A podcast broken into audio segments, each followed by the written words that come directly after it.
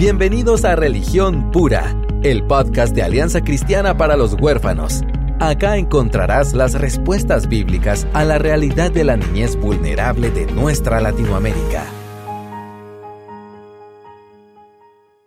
Hola, ¿cómo están? Mi nombre es Aisha de López y estamos por iniciar un nuevo podcast aquí con mi compañero de cabina, David McCormick. ¿Cómo has estado el día de hoy, Aisha? Bien, gracias a Dios. Contenta, ya oliendo a pavo por todos lados. ¿Verdad? Y a mero los tamales también. En Guatemala eso es la época de tamales, así que gracias a Dios. Aquí estamos también con Mario Valle siempre en los controles y le damos tantas gracias a Dios por Radios Frater que nos da eh, cabida aquí en su espacio y los recursos que Dios les ha dado nos lo han prestado a CH y es una bendición y entonces toda Latinoamérica que recibe estos episodios pues tenemos mucho que darle gracias al Señor por este recurso y que se nos facilita aquí en la radio sin pagar un centavo, así que gracias. Sí, la verdad que es una gran bendición y no solo es una producción a medias, o sea, hacen una producción de excelencia y estamos muy agradecidos por eso. Así es. Eh, también solo mandar eh, algunos saludos. Ah, Recientemente estuvimos en Perú, en Lima, Perú, y algunas personas que dicen que han empezado a, a escuchar el podcast, así que desde Guatemala hasta Perú les mandamos muchos saludos. Muchos saludos y abrazos. Estoy feliz de que recibí un regalo muy lindo que me trajeron Paola y David. Un pequeño nacimiento, un Belén, no sé cómo le dicen en sus países, eh, de, de un José, María y el bebé Jesús peruanitos. Preciosos. Así que muchas gracias. Sí, qué lindo detalle. Me encantó. Muchas gracias. De verdad que sí. Y hoy vamos a platicar de algo que no sé por qué no, no se nos había ocurrido, David. Es algo tan, tan este, necesario y tan prevalente. O sea, es un tema prevalente en, en las redes sociales y en pláticas, cuando estás en el trabajo, en el café o en la familia. Y es el tema de la personalidad. Eh, muchos de los comentarios de verdad que nos llegan al inbox o al correo nos ayudan un montón. Esto es una idea de una oyente Ajá. que nos dijo, miren, ¿por qué no platican acerca de las personalidades? Como que hasta qué punto eh, la transformación o la adopción o algo tiene una incidencia en lo de la personalidad o viceversa. Exacto.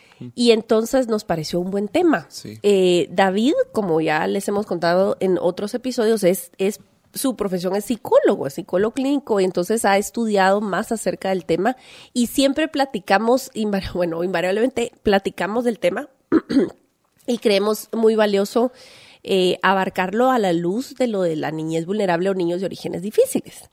Eh, yo recuerdo, David, cuando estaba embarazada de Ana Isabel, que ahora tiene, acaba de cumplir 17, este, de un libro muy bueno, me encantó y a la fecha de verdad lo sigo recomendando porque tiene principios muy buenos. Pero desde el inicio te, te digamos, la autora te guía hacia, hacia medio examinar que tu bebé tiene una tendencia a ciertas personalidades. Ya. Entonces, ella te dice que si es un bebé, eh, por ejemplo, ángel o libro de texto o no sé qué, que entonces vos podés tener eh, esto, esta estrategia y lo que sea. En cierto modo puede ayudar un test y en cierto modo también te puede estorbar. Claro. Y hemos visto un montón de versiones de los test de personalidad.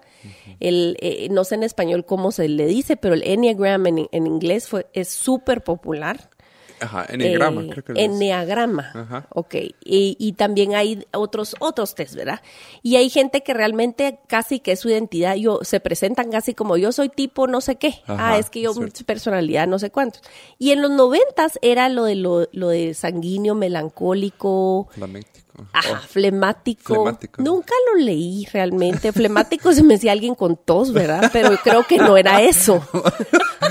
Supongo que no. Mucha flema es tu personalidad. A mí me dicen que soy sanguínea y entonces, pero supongo que tampoco tiene que ver con mi circulación. Entonces, Con tu tipo tú, de sangre. tú decime, o sea, desde, desde tu rama y, y también como, como, ahí sí que al servicio de niñez vulnerable, eh, todo este tema, ¿cómo te da vueltas en tu cabeza o, o platiquemos sobre eso? Bueno, sí, un par de cosas para iniciar. Uno es que para los cristianos esto es un tema difícil muchas veces, porque, eh, y como hablamos un poco con Ana Ávila, ¿verdad? Que ella ha visto un poco la dificultad de agarrar una ciencia eh, humanista y creer. ¿Verdad? Decir, bueno, esto sí tiene validez, porque muchos dirían, bueno, eso no lo encuentro yo en la escritura. Exacto. Jesús no lo habla abiertamente, entonces... Como que lo descartas de una vez, de Eh, entradita. Exacto. Entonces yo creo que esto es un primer punto para muchos, pero sí se ha ganado mucha eh, popularidad eh, con estas diferentes formas de diferenciar y, y encajar a las personas, básicamente, ¿verdad? Entonces todo regresa realmente a rasgos que se tiene de la personalidad. Exacto. Entonces, un buen punto aquí, si están anotando o, o quieren recordarlo, el, la palabra clave puede ser rasgos. Rasgos, sí. Porque en sí la personalidad se define como el conjunto de rasgos y cualidades que, que configuran o conforman la persona. ¿verdad? Diferentes patrones ya, actividades, pensamientos, sentimientos, repertorio conductual eh, que caracterice, caracteriza a la persona. Entonces, desde ya, Aisha, yo podría ver la forma que te vistes, la forma que tú actúas, tu lenguaje corporal, la forma que saludas a las personas, si puedes mantener contacto visual, diferentes rasgos conductuales que dan, eh, pues me dan a conocer el tipo de personalidad que tienes, que es el conjunto de esos rasgos, ¿verdad? Em, y obviamente siempre es el contraste de, del contexto cultural, social. Claro, claro. ¿verdad? Porque tal vez lo que es normal para mí, eh, voy a África y van a creer que tengo un trastorno de la personalidad. Claro, claro, como que tiene muchas este, capas. Este tema es complicado porque no es como cortado con cuchillo, Exacto. sino que dependiendo de los contextos, incluso en la misma región de Latinoamérica, puede ser que de alguna manera sea ofensiva, Claro, incluso, claro. y que en tu familia sea algo normal o en tu, en tu, ¿verdad? En tu país o lo que sea. Y, y digamos, eh, eh, ¿ayuda o no ayuda, vos crees, eso de los test de personalidad? Mira, yo creo que en algunas circunstancias, en primer lugar, hay que ver que se ha validado, porque si hay muchos tests ahí afuera que realmente nunca se ha validado y se han vuelto muy popular porque alguna persona se identifica. Claro, y dice, ¡ala! Esto es, esto soy yo, esto es igual a mi mamá. Exacto, Y Sí. Y algunas personas que son, como vos decís, libro de texto flamético, o no, pues, flemático, perdón. Eso. en llamas. son flamáticos.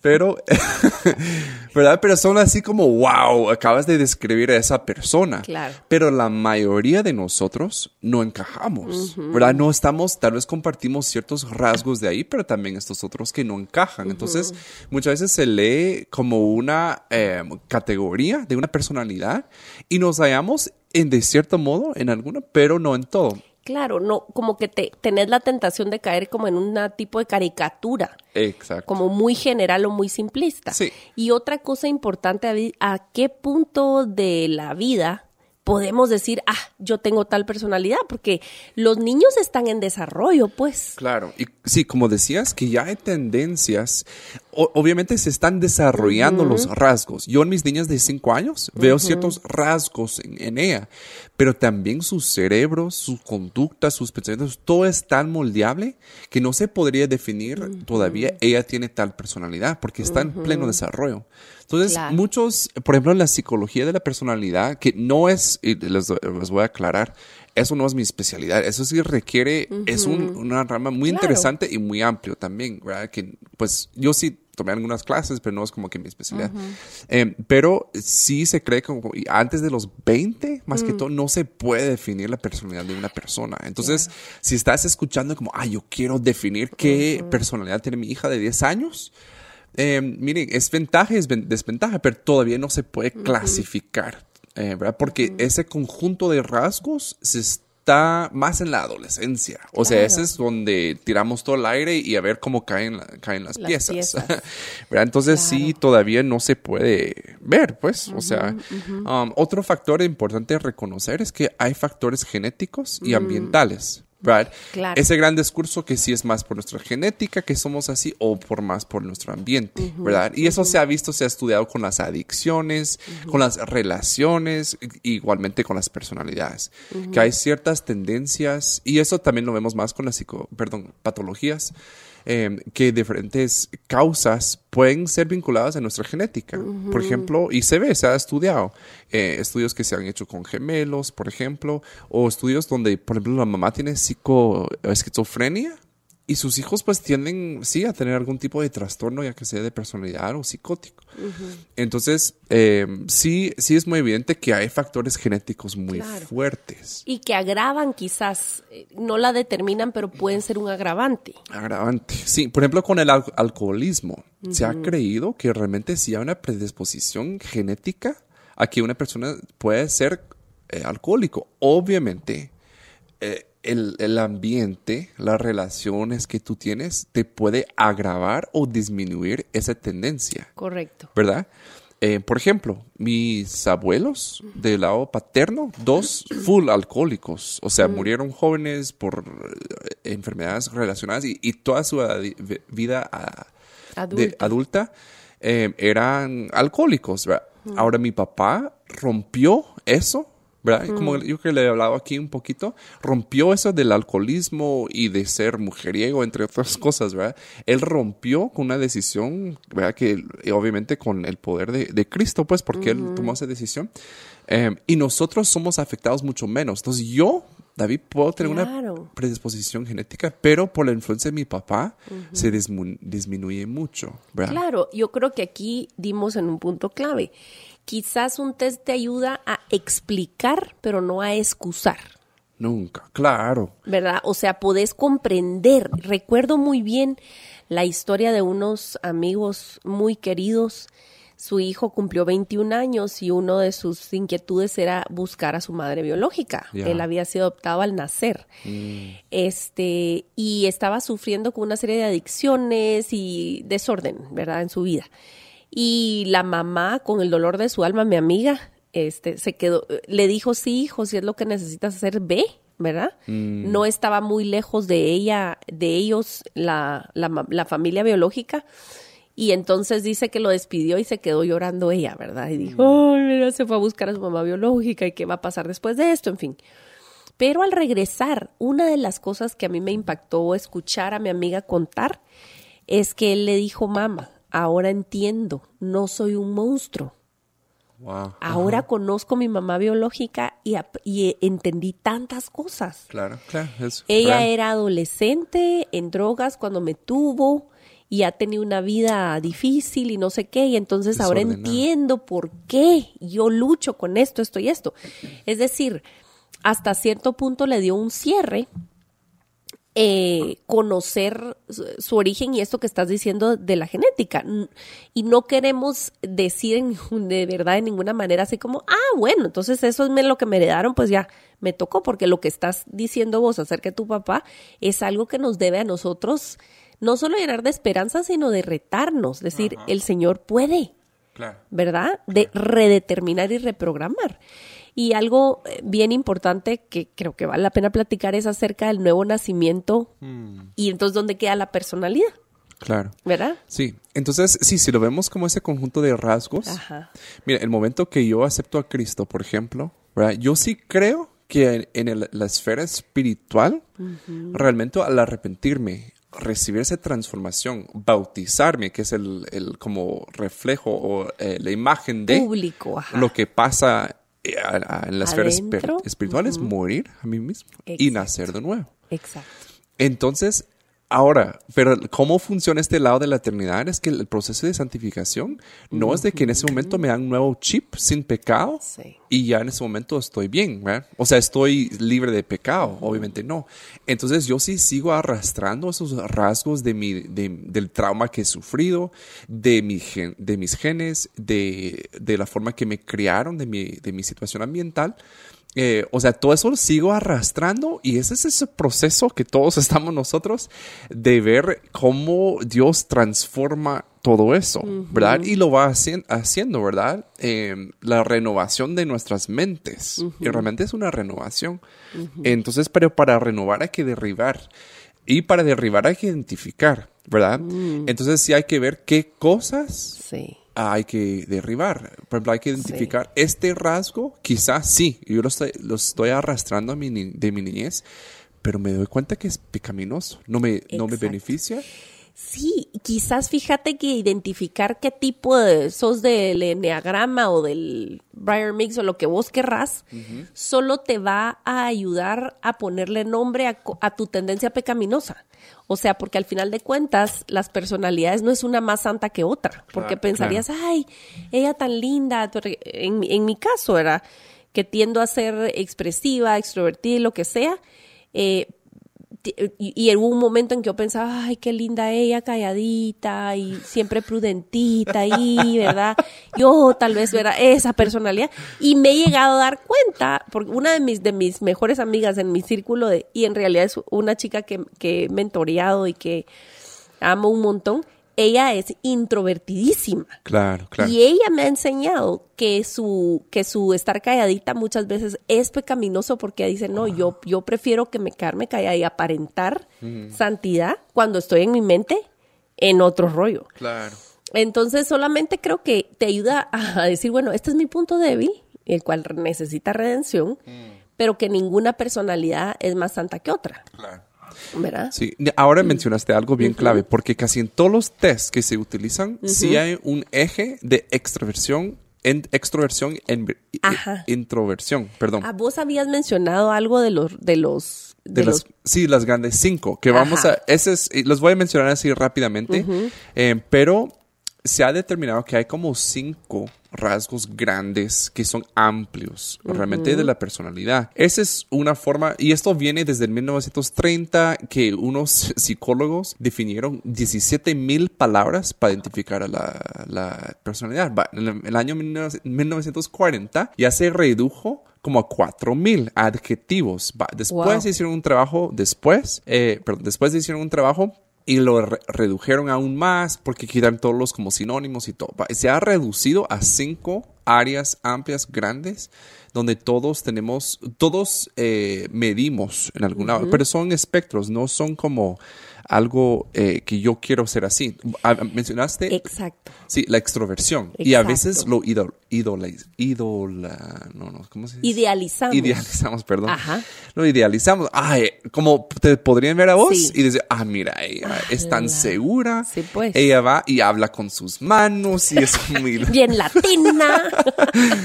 y más en este contexto latino. Entonces, alguien, si tú tienes una hija y ella es más introvertida, ves, ay, no le falta, ¿verdad? Ella debe ser más social, debe... Y lo, eh, lo podemos presionar a esa persona para ser más así. Entonces, eso tiene un desgaste cognitivo. Total. Cuando estamos presionando a una persona a actuar de una forma que tal vez no es su Nat- tendencia no. natural. No, fíjate que me hiciste recordar algo de seguridad. Sí, te ven alguien que, bueno, no, en general, porque créanme que siempre, siempre siento nervios cuando tengo que hablar en público, este, pero mi tendencia natural es sobre, sobre, de, sobreponerme a eso y hacerlo, ¿verdad? Eh, pero fíjate que en la universidad nos tocó en una ocasión una clase mezclada con unos de ingeniería. Entonces nos hicieron hacer una actividad en grupos de cuatro o cinco, no sé. Y entonces dibujar eh, algún icono que representara a, a los demás de tu grupo. Y una chava de ingeniería dibujó un candadito y dijo, es que este es ella porque, porque siento que es muy segura. Y yo dije, si esta pobre amiga supiera, fue uno de mis, te digo, uno de mis años más bajos en cuanto a emocionalmente. O sea, fue al, estaba yo al, al, a de verdad a la orilla del precipicio cuando el Señor, fue unos momentos antes que el Señor me rescatara. Y dije, esta, esta mujer no sabe qué está diciendo, porque yo puedo aparentar eso, Si supiera, ajá. si wow. supiera, fíjate. Eso es muy Porque importante. mi personalidad predominantemente es extrovertida. Y aunque tú estés de mal humor, aunque tú estés luchando con algo, siempre vas a ser extrovertida. La mayoría de veces. Puede ser que sí pasas una etapa donde realmente te vuelves muy eh, Sí. introspectiva. Y, Sí. y- pero realmente, aunque acabas de pelear en tu casa y armar, armar una guerra en tu casa, vas a salir y vas a ver al vecino, hola, ¿cómo has estado? ¡Ah, ¡Qué gusto verte! ¿Verdad? En cambio, otra persona que es introvertida, si eh, pasa algo en su casa, ellos salen y no van a saludar a nadie, ¿verdad? Ahora, que sea bueno o malo, y eso es lo que estamos viendo. ¿no? Exactamente, no lo tenemos por qué idealizar ni una ni otra. No. Y de verdad ya se va estudiando, personas con rasgos extrovertidos eh, sí tienden a ser personas que toman más riesgos. Eh, también un psicólogo habló que ellos tienen como una línea límite que necesitan para ser estimulados y para las, eh, las personas introvertidas es más bajo. Entonces ellos, por ejemplo, pueden solo salir a ver la naturaleza y se sienten satisfechos. En donde una persona extrovertida, eso no les va como que satisfacer. Necesitan ir y hacer eh, parranda, o sea, hacer rumba con alguien, porque eso es lo que les lleva a ese punto, ese como línea base donde ellos ya se sienten, es suficiente estímulo. Entonces no es malo, no es malo. Y al final de cuentas, creo que en lo que estás hablando acerca de, de, de los papás, ¿verdad? O quizás cuidadores, ¿verdad? En algún hogar de niños creo que lo más importante entonces sería más que estar determinando qué personalidad es como para es tener una relación de uno a uno Exacto. para poder conocer qué es lo que le preocupa, qué es lo que le encanta, qué es lo que le enoja y caminar con ellos. Claro, no y algo que es común en todos los, eh, las, los, eh, los test de personalidad es el aspecto social. O sea, es tan mm. evidente, incluso en la definición, de la personalidad se habla en un contexto eh, incluso más en los trastornos. Mm. Cuando hay un trastorno de personalidad es porque llega a afectar a alguien más también. Es mm. uno de los factores, eh, ¿verdad? Pero sí, siempre es un contexto social. Entonces, con eso, por ejemplo, si estás en un hogar y estás como este chico que no, lo, no logro ver cómo es ni qué es, mm. lo que necesita, independientemente de qué personalidad sea, es acercamiento. El apego. Regresamos a lo mismo. Eso no, nunca cambia. Y puede ser que también, eh, ahí hablamos, por ejemplo, más como mecanismos de defensa, que ellos también buscan, adquieren ciertos rasgos aprendidos, pero para también como mantenerse seguros ellos. O por lo menos el, eh, esa seguridad sentida. No es una seguridad real necesaria, necesariamente. Sí, fíjate que eh, esto es algo tan importante de recordar para familias de acogimiento, para familias adoptivas, mentores y todo. A veces nos podemos enredar en el pensamiento de esto será por lo que vivió o será su personalidad. O la adolescencia. O exacto. O está enamorado. Exacto. O, no durmió bien. O está viendo algo en la televisión. Exactamente. sí. Como, y entonces yo he llegado a esto. Es decir, no importa el, o sea, sí importa, pero cuando no puedo determinarlo, al final lo importante no es, es comprender de dónde sale el comportamiento, sino atender la necesidad detrás del comportamiento. Entonces, y todo siempre se reduce a conexión Exacto. Y apego. Sí, y cuando hablamos de eso, que hay que ser el detective, detective y ver cuál es la necesidad detrás del comportamiento, también, mira, eh, nos podemos quedar ahí y tratar de averiguar y Y, pensar mucho sin mm. actuar. Mm. ¿Me explico? Entonces también sí hay que hacer ese, ese, trabajo de ver cuál es la necesidad.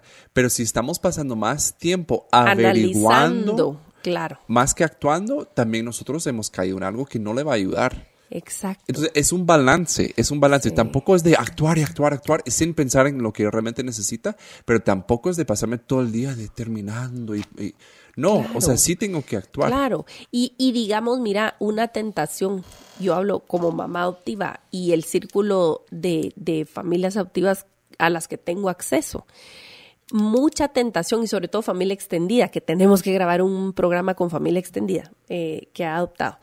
Pero es así como, y aunque no lo pronunciemos, lo pensamos, ay, pobrecito, todo lo que pasó, o él así es, ¿verdad? Entonces, pobrecito, entonces mejor, mejor no le digo, mejor no lo corrijo, ¿verdad?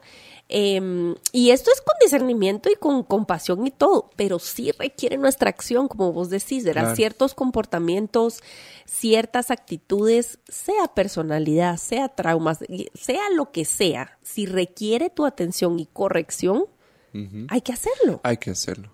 Sí, no, y incluso algo que me gusta del enneagrama es, bueno, hay nueve, es una tipología de personalidad. Y no es tanto de encajar que tú eres así y te comportas así, así siempre. No, es algo muy como una guía. ¿verdad? Y por eso me gusta que no es tan, eh, no te, te- Rígido. Sí, no es tan rígido como otros, ¿verdad? Um, me gusta mucho y yo veo por eso es- ha adquirido mucha popularidad, porque la gente sí logra sentirse identificada con eso. Y no como ence- encerrado, Encasillado, encasillado pues. en algo. Entonces, pero algo ahí, que hay nueve tipos de personalidad y hay tres centros de la personalidad. Entonces, em, que nos hace hacer cosas diferentes. Hay, difer- hay unos que ellos son primeros en pensar. Ellos van a pensar mucho y lo que les cuesta es actuar. ¿verdad? Hay otras personalidades como lo mío, que es primero actuar y luego pensar. Pensar. Y el otro, la otra esfera es sentir, ¿verdad? Que para mí es lo último. Yo muchas veces lo que mm, de último hago es sentir algo. Entonces también... Sí, eh, yo no me he hecho ese test, pero vos me tenés un poco analizada. Yo Yo creo que estoy, yo creo que estoy un poco más por la gama de sentir. Sí. O sea, yo lloro. yo lloro, yo, o sea, no, yo, yo soy, este, me fascinan las biografías, leer biografías y ver películas biográficas, pero entonces me enrollo. Y te cuesta sa- salir Ah. de ese. Sí, entonces, por ejemplo, eh, mi personalidad, yo tengo que aprender a sentir, ¿verdad? Yo tengo que aprender a que mis sentimientos influyan en mis pensamientos, influyan en mis acciones. Acciones. Pero a otras personas, por ejemplo, lo que más les cuesta es actuar. Entonces, por ejemplo, son personas que sobrepiensan las cosas, eh, eh, empiezan a dudar, pero realmente eh, es- estoy haciendo lo correcto y están sobrevaluando. Ese es una, ¿verdad? Ese es un como tipo de personalidad.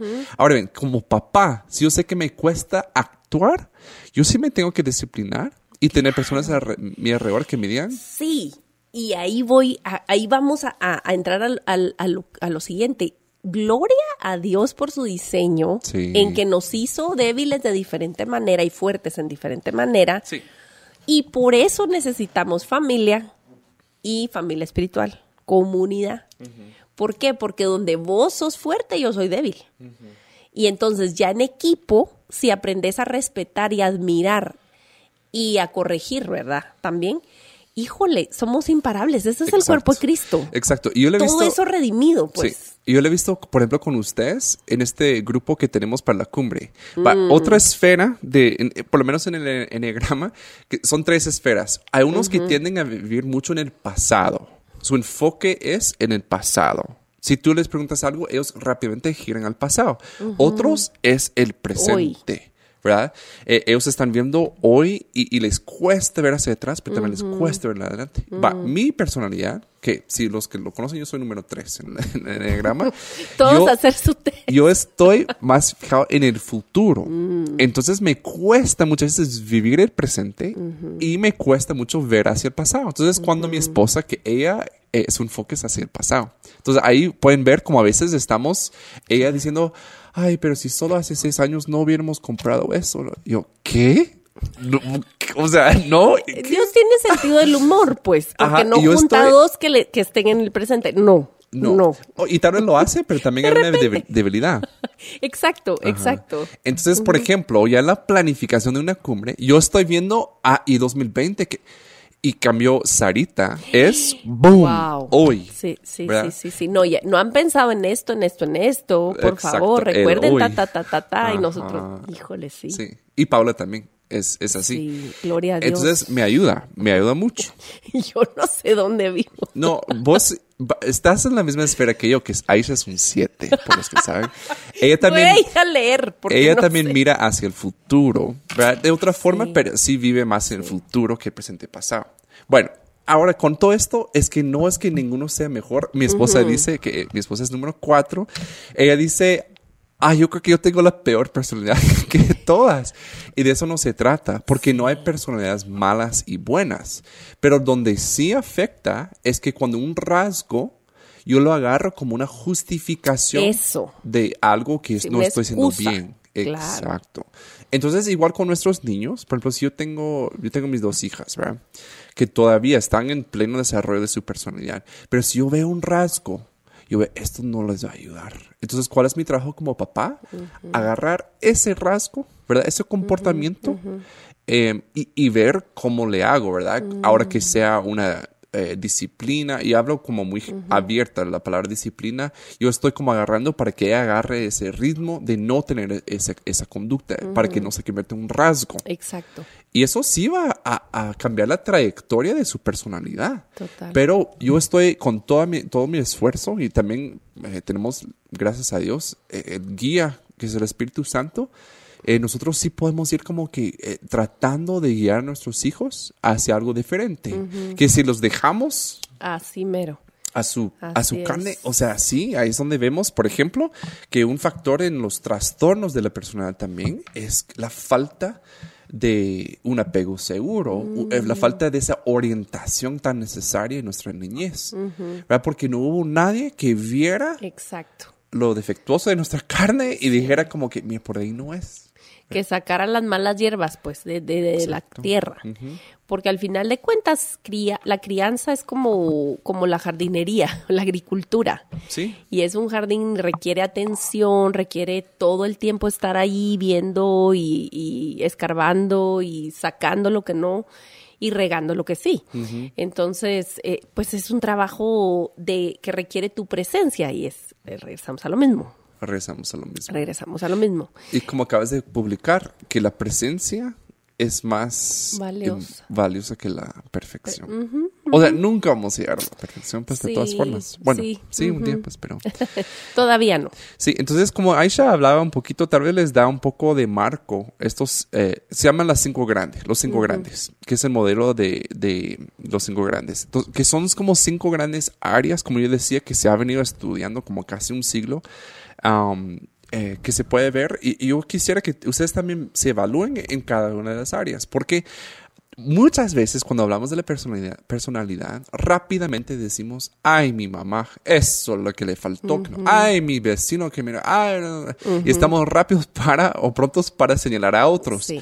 pero la mayoría de trabajo que hay que hacer es en nosotros. Entonces, que nos evaluemos. Número uno es apertura a la experiencia. Entonces, sí se ha visto que un rasgo, un área muy, muy fuerte, es si, si esa persona, recordemos que es un espectro, es un rango, digamos, de 0 a 10. Um, y no es que yo deba tener un 10, que yo, le- yo le digo sí a todo, porque todo es una nueva experiencia. No, se trata de un balance.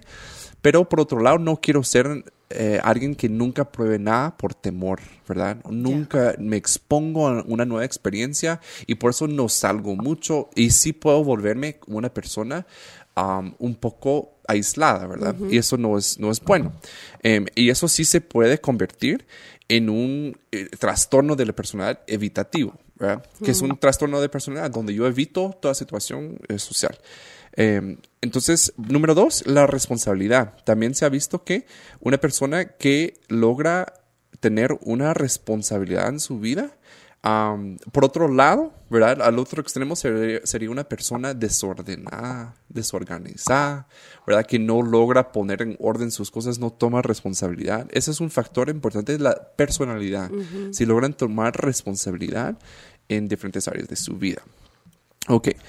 Después sigue la extraversión. Como decía, ese es un eje que siempre va a aparecer. ¿verdad? Y eso tiene más que ver que, que si las situaciones sociales me dan vida o me restan, me cuesta.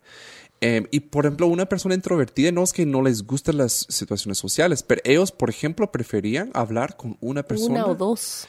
En cambio, una persona que, que mide un 10 en extraversión, ellos sí preferían que hubiera 100 personas y que todos, todos Andar de mesa en girando- mesa para estar al día. Exacto. Ellos, e- eso es lo que les da vida. Para ellos eso es emocionante, eso. Entonces, extraversión.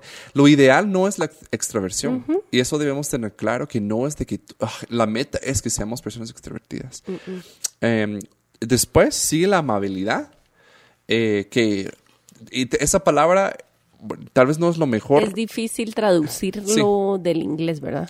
Pero es el grado en que la persona se muestra respetuosa, tolerante y, tolerante, perdón, y tranquila. Es a- aquella que confía en la honestidad de los otros individuos, tiene vocación para ayudar y asistir a lo que lo necesite, se muestra humilde y sencillo, eh, pero también es empático hacia las emociones y sentimientos ajenos. O sea, es algo, es una cualidad muy buena, pero ese es, eh, incluye la empatía, eh, una persona que, que da, pero también sabe recibir, como hemos eh, hablado en otras, o- o- otras ocasiones. Y por último es la estabilidad emocional. Eh, que esto viene a definir como un grado en que la persona afronta sin problema las situaciones complicadas de la vida. ¿verdad? Ellos pues viene una situación difícil, pero tienen cierta estabilidad emocional, un, su banco emocional están como en positivo, entonces pueden afrontar las situaciones más difíciles. Y eso otra vez es un espectro, es un rango. Alguien sin ninguna estabilidad emocional, obviamente viene, les pica una mosca y es como ah, la mecha corta. Exacto. La mecha corta. esas son las cinco grandes áreas que se ha reducido cuando se habla de personalidad y obviamente cada área tiene subáreas donde Uy, definitivamente. diferentes em, cosas. Algo que, que, que vale la pena como notar cuando ustedes atraviesan la escritura y dos ejemplos como más, más evidentes, porque todos, obviamente, todos los seres humanos tenemos personalidad, tenemos rasgos, eh, y donde yo lo noto más claramente es Pedro y Pablo, ¿verdad? Pedro súper impulsivo, desde el principio es de los que más aparecen en la escritura, pero creo porque era bien bocón. Este, entonces, todo el tiempo, ¿verdad? Hasta imprudente y hasta reprendía al Señor, o sea, él de verdad sí salido, ¿verdad? Resalido del huacal. Eh, y vemos cómo el Señor lo, lo alcanza, entabla relación, lo redime y luego lo envía. Y yo por lo menos noto a un Pedro que se convierte en un mensajero del Señor y todo ese impulso y toda esa personalidad fogosa al servicio del Señor. Eh, y como vos decís, no que haya alcanzado la perfección, porque luego Pablo lo reprende, incluso ya cuando los dos están en el, en el ministerio. Pero entonces, eh, y Pablo, por su lado, un hombre celoso de la ley, en fin, mil, mil eh, como eh, rasgos muy visibles en la personalidad de Pablo. Y en ambos hombres miro que la, la conversión no anuló sus rasgos de personalidad.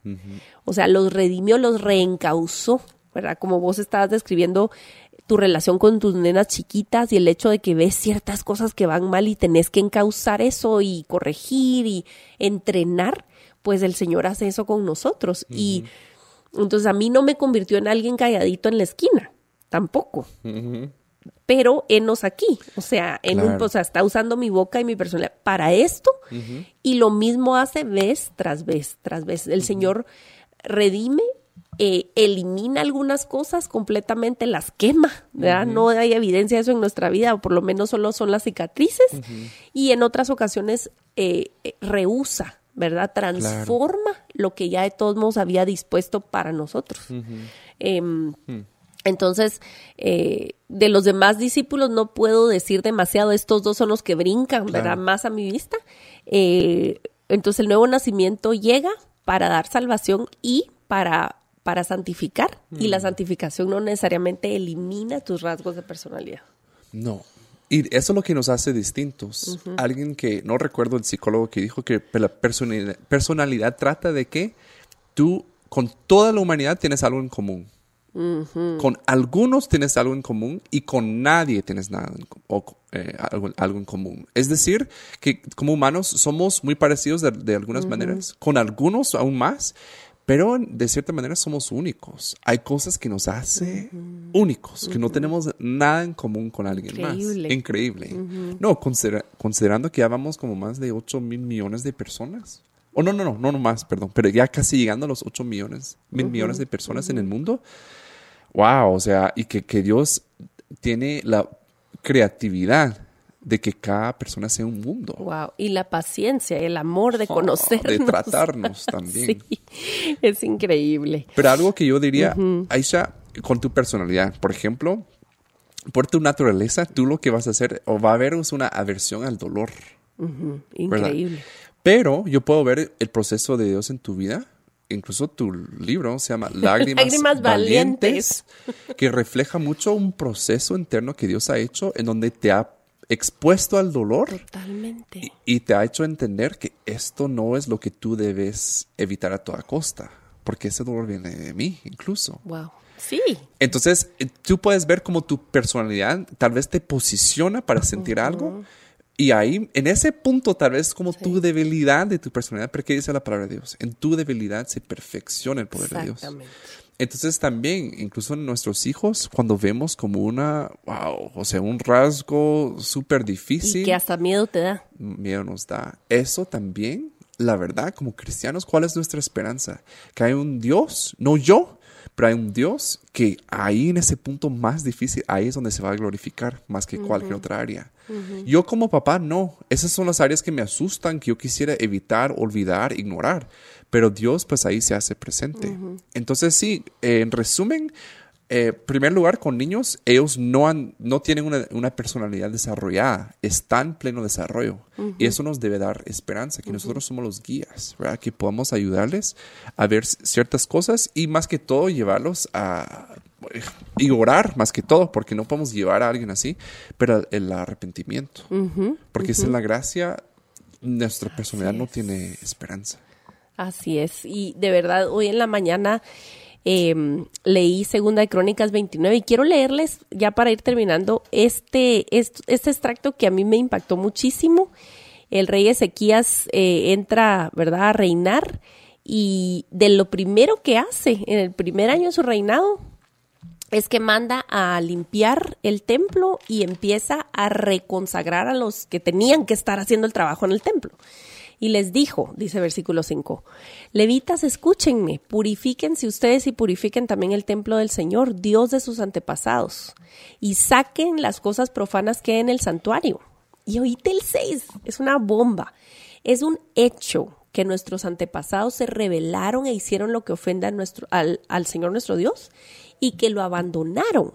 Es también un hecho que le dieron la espalda al Señor y que lo despreciaron, que, que despreciaron el lugar donde Él habita. Asimismo cerraron las puertas del atrio, apagaron las lámparas y dejaron de quemar incienso y ofrecer holocaustos en el santuario al Dios de Israel. Entonces luego procede diciendo cuál fue la consecuencia, etcétera, etcétera. Y en el 11 dice, así que, hijos míos, no sean negligentes, pues el Señor los ha escogido a ustedes para que estén en su presencia y les sirvan y sean sus ministros y quemen incienso. Eh, y a mí me, me impresiona mucho cómo el proceso de, de, pues lo que vos estás diciendo del arrepentimiento, y aquí pudiéramos decir, pues me heredaron esto, o sea, y aquí llevaban generaciones de estar haciendo lo que ofende al Señor cuando Él había eh, dado una estrategia, un, una manera de conducirse, y lo habían no solo ignorado, sino profanado el templo, llevado cosas eh, idolátricas al, al, templo, etcétera, etcétera, y altares por todos lados. Y este rey viene y re, reorienta y dice, no, no, no, esto no es así. Y, los, y como que los regresa a la conciencia de que lo que están haciendo mal. Entonces, al final de cuentas, puede que te hayan heredado mil cosas. Y aquí viene algo bien fuerte con lo de la adopción. En nuestro contexto en Latinoamérica oímos mucho eso de que las maldiciones generacionales y que mejor no adoptes porque no sabes qué traen esos niños y etcétera, etcétera. Dicho sea de paso, yo tampoco sé qué hizo mi tatarabuelo. No sé cuál era su nombre, de hecho, no sé. Entonces no tengo ninguna garantía. El hecho de que mis hijos biológicos eh, sean mis hijos biológicos no, no garantiza absolutamente nada. Entonces de personalidades, de pecados, de lo que sea, al final de cuentas el llamado del Señor es a lo mismo. De cortar todo lo que no, de que tú sabes cuando el Señor ya te regaló la fe, o sea, ya te iluminó tu mente ya viste que esto sea que ha sido tu rasgo de personalidad prevalente y no está honrando al Señor, pues entonces lo entregas. Claro, y solo para también aclarar que cuando Aisha utiliza la palabra cortar, no es un momento místico École. en donde unas tijeras mágicamente. ajá, del cielo vienen a cortar. Y puede ser que hay, hay cosas que sí, son así, pero realmente cuando estamos hablando de cortar este tipo de rasgos o personalidad, eso va a requerir un esfuerzo continuo. y consciente. Consciente, obviamente no en nuestras fuerzas, pero sí y eh, eh, eso sí, todos los días diciendo, Dios, yo tengo este rasgo. Si tú no me ayudas hoy, no puedo superarlo. Así es. Eso es el esfuerzo. Así es. ¿Verdad? Pero sí requiere un proceso y tal vez a largo plazo. Y creo que lo de cortar es bueno decir un antes y un después. Yo, yo ya, lo, ya lo vi, ya lo identifiqué. Ya no me va a dar vergüenza decirle el nombre que es, porque el hecho de pararte y decir cómo Ezequías es un hecho. O sea, se han revelado eh, o han ofendido al Señor, lo abandonaron, le dieron la espalda. O sea, eso no es algo fácil de hacer. pero es algo necesario. Entonces, cuando vos ves y decís, dejas de decir, es que mi familia sí son. Ah, es que en Zacapa sí somos. Es que en Guate así dicen, ¿verdad? O ellos que yo soy de tal, o, los apellidos tal, así somos. este, cuando dejas de hacer eso y decir, Señor, sabes que delante de ti y con toda humildad te digo, te necesito porque esto, mm. esto no te está grande. Redímelo. Hazlo, haz algo con esto que es mi debilidad, ¿verdad? Y haz algo con esto que es mi fortaleza porque puede llegar a ser mi debilidad también. Eso es muy ¿verdad? También, sí. Entonces, de verdad, esperamos haberlos animado, dado un poco de luz con el tema de las personalidades. Sí, yo creo que hay mucho que podríamos hablar y vamos a grabar otro episodio hablando de los trastornos de la personalidad eh, propiamente porque eh, que estamos hablando de niñez con trauma, realmente no entramos eh, mucho en eso, pero sí tiene mucho que ver que ya pues hay un marco que nos puede orientar a ver ya ciertos rasgos en las personas adultas que tuvieron una infancia muy difícil. Así es, así que vamos a seguir platicando acerca de eso y eh, pues el Señor no nos ha dejado, nunca nos, nos, nos va a dejar y es gracia sobre gracia el que podamos llamar las cosas por su nombre y entregarlas. Así que Dios los bendiga y nos encontramos nuevamente en este espacio, si Dios quiere, la próxima semana en Religión Pura. Gracias por acompañarnos en Religión Pura, el podcast de Alianza Cristiana para los Huérfanos. Alabamos al Dios de la Biblia quien nos adoptó en Cristo para habitar en familia. Y agradecemos la generosidad de Radios Frater, quien nos recibe en sus estudios para realizar esta producción. Hasta la próxima semana.